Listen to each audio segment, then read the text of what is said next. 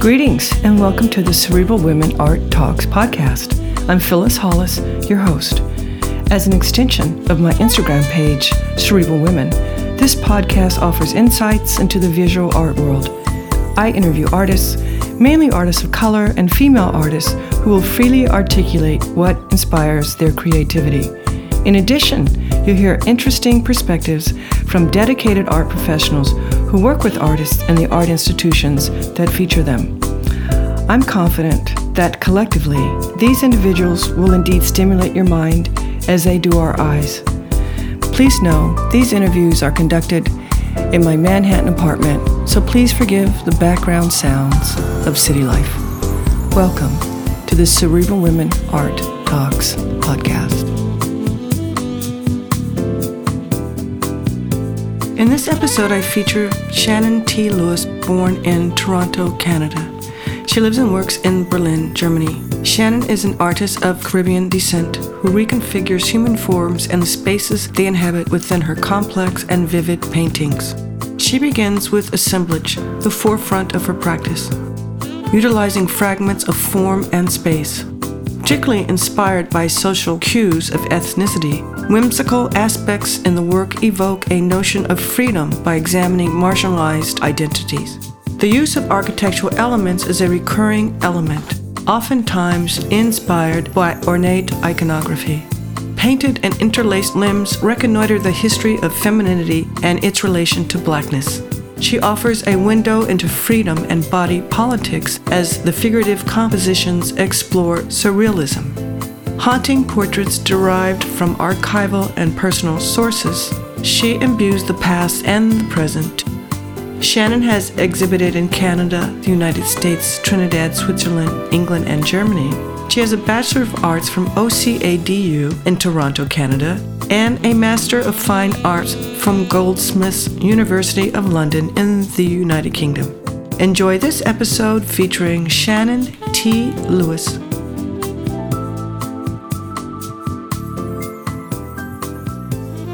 Shannon, welcome to my podcast. It's great to have you. Thank you for having me. My pleasure. When did you discover your artistic passion?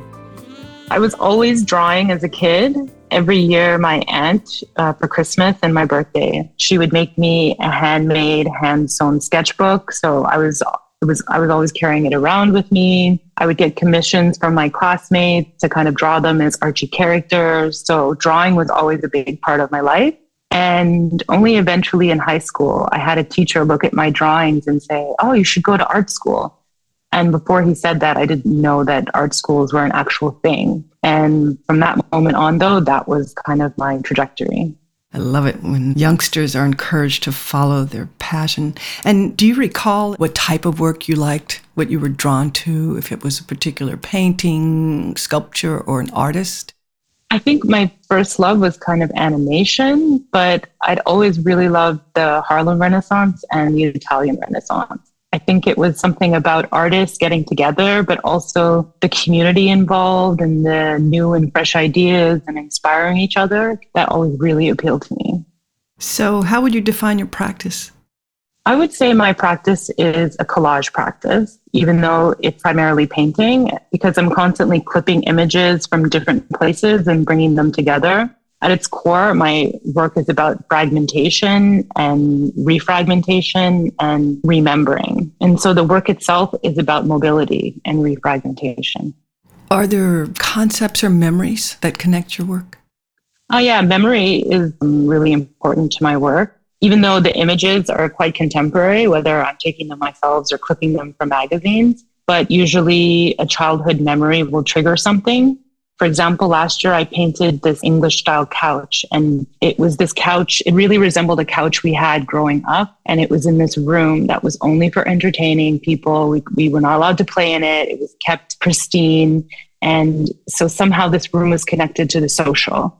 And so when we were allowed in it, when we had people over, I would always be on it and just touching the material and running my hands over it. And so I have this really haptic memory. So when I saw this couch, I immediately put it in an image because a lot of other Caribbean families also had the same room for entertaining and it had similar aesthetics. So somehow this object also tells a story about migration So my work is a lot about thinking about objects and the histories that they carry with them. So that's how memory really plays into it. Interesting. Do you recall how your art professors impacted your approach in creating, establishing your practice? I did my master's in London at Goldsmiths, and I think I found myself speaking about mobility and the performance of femininity as a Black woman with all this historical background of migration. And I think it got somewhat lost in translation. And I think it's interesting because when you come from a colonized place, and I'm from two places that are former colonies in a way, I'm born in Canada and my family is from Trinidad. So it's this thing where you tend to know a lot about the colonizer, but they don't know as much about you. So I had these two really great professors when I was there Mark Leckey and Jemima Stehli, who are also practicing artists who really got what I was doing and helped me translate. And in a way, this also helped me to see that there are whole histories that lead someone to sort of breathe the same air as you, and we don't kind of know these histories. And it helped me broaden my scope of the narrative structures that I was telling. And I was also quite lucky to be at Goldsmiths because they had a really great lecture series and I was there when the writer, Sara Ahmed, was the inaugural director for the Center of Feminist Research. And I attended a few workshops that she gave that were incredible. And she's really instrumental to thinking about my practice, but also thinking about the invisible canons that existed on campus as well, too. You know, there was no syllabus, but for some reason, everyone had sort of read the same books. So it was again repeating this idea that, okay, well, I had read all these books too, but no one knew the references or the books that I was talking about. And this sort of made me think about the invisible national mythologies that we all kind of walk around with. And this became a part of my work then too. Have you ever thought about what other career path you would have chosen if you weren't an artist?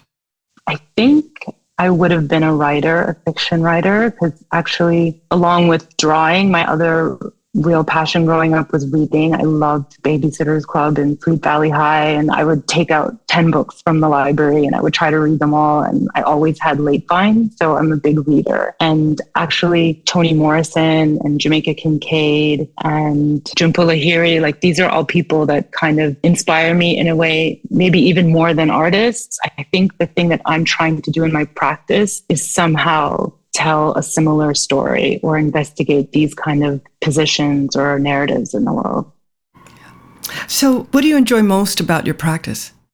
The thing I enjoy about my practice is that I feel like I get to keep investigating myself and the world and the constant learning as being part of the work. And that's kind of what I love. And I know it's kind of a cliched answer to say it's like almost like a therapy, but it's really constantly investigating my own desires, my motives, who I am. And it's a possibility to consistently stay vulnerable if that's something you want to do and to stay a learner. And what have you found to be the most substantial challenges that you've been confronted with as an artist?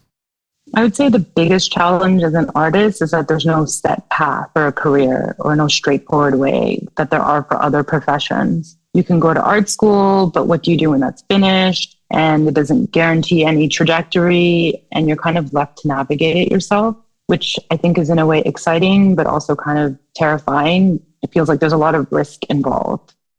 Yeah. So let's talk about your work a little bit. When do you know a work is finished?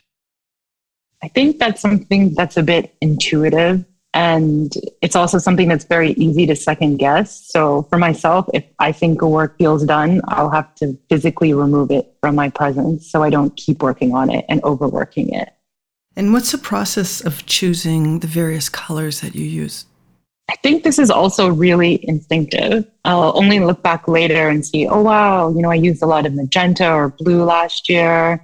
And I think maybe palettes are kind of like moods to me, but I'm definitely drawn to bright colors in my work. I think there's this idea when you're speaking about important topics that you have to use quote unquote a sober palette, but I don't believe in that at all. I think pleasure from aesthetics is part of the politics of my work. And I also think that palettes are cultural. So creating hierarchies within them is problematic and also kind of colonial.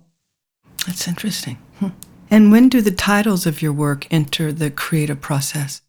I think I'm constantly collecting titles and writing them down while I'm thinking about the topic that I'm trying to tackle. And as I'm painting, the titles get more and more refined. But I definitely work on several works at the same time and in a series. So when I'm finished with the series, I'll kind of look at the list of the titles and see which ones match. And sometimes there's like a visual cue or a narrative cue in the language. And so I'm playing with words and maybe in a way could be describing the aesthetics or the movement or there's some kind of connection there.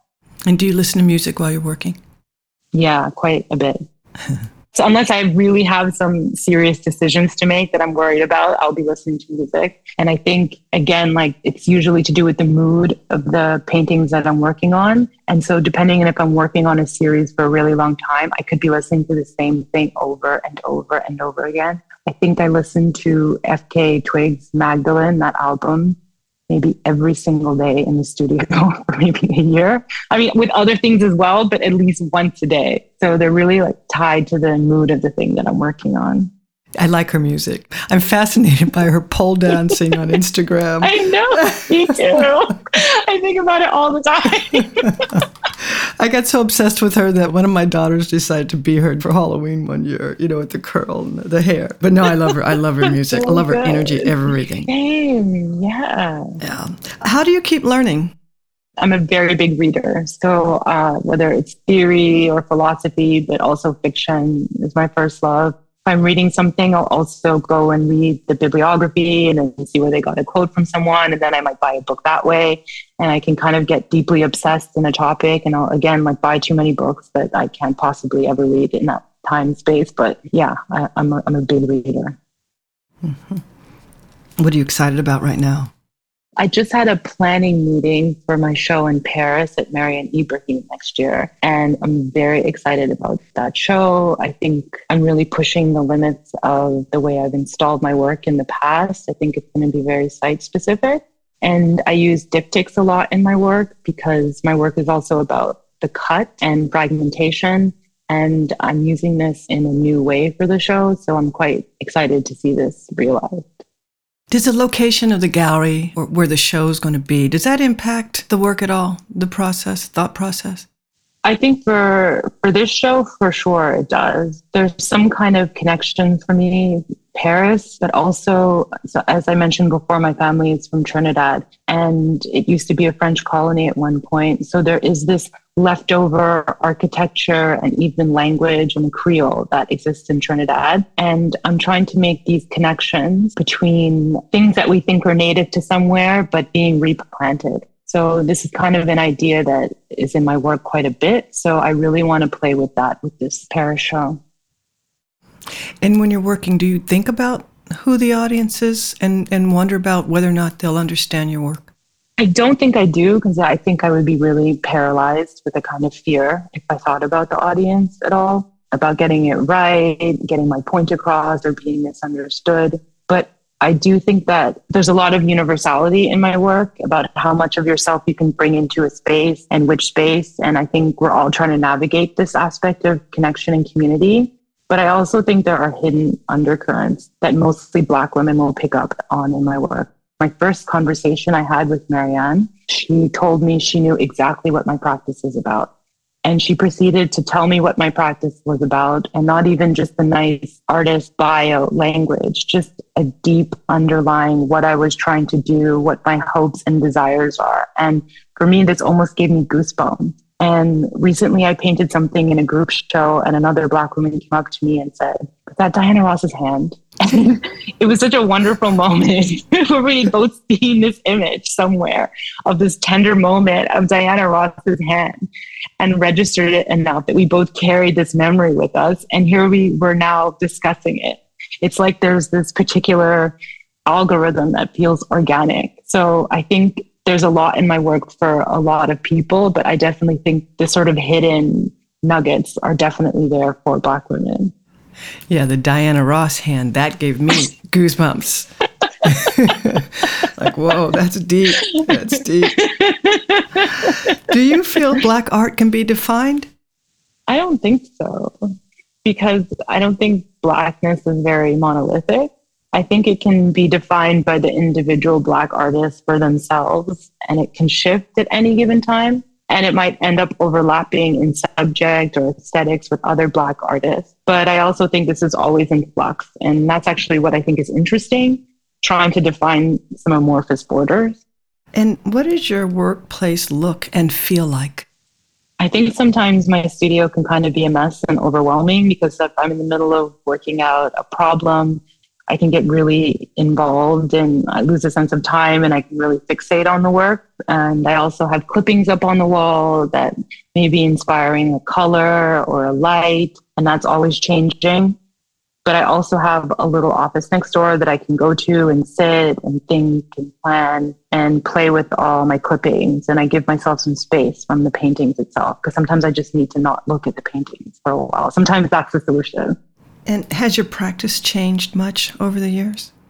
Uh, yeah, I used to do collage with actual paper, and then it was paper mixed with painting, and then eventually it just became painting, but somehow still collage is an element. And I used to also print on silk chiffon. I would make digital collages and print them, and then make an installation where you're using the translucency of the fabric to create different layers or narratives depending on where you're standing in the image. And I'm hoping to work more with fabric in the future. But I think underlying somehow collage and refragmentation is always there. What do you enjoy most about being a visual artist? I really enjoy that you have the opportunity through your work to really unpack the world and myself and just to keep learning, basically. I think that's kind of like the biggest gift that you can always keep working on yourself somehow through your work. Have you ever considered ceramics or sculptures? I did some sculpture in undergrad. I don't think I really had a very big talent for it, but I think I'm very much drawn to the immediacy of painting. So I'm a bit impatient on stuff that takes a really long process to get to the end. But that doesn't mean that I would never do sculpture again. But maybe somehow there has to be like a payoff right away for me to, to, to, want to produce something. So do you use acrylic or, or oil? I use oil. Ah. It's very slow drying and I don't work wet on wet. So I'm always working on four or five paintings at a time. So this is the last question. I've enjoyed our conversation.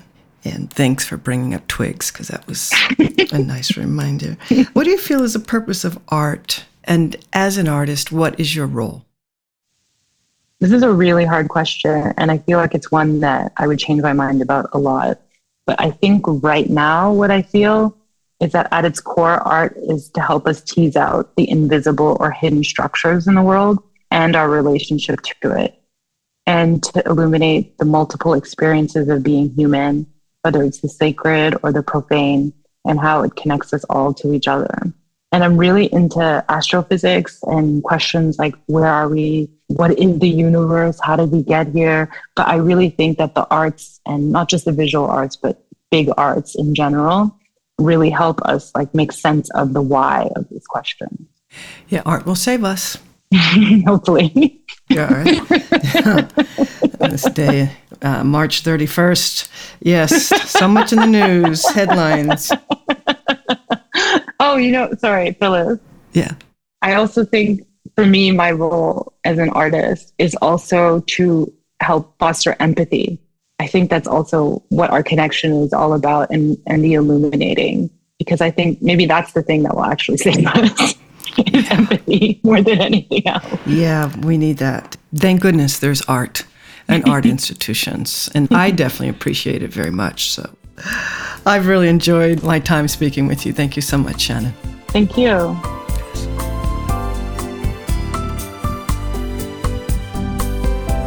Thank you for listening to Cerebral Women Art Talks podcast. For additional content, please visit cerebralwomen.com and be sure to follow Cerebral Women on Instagram.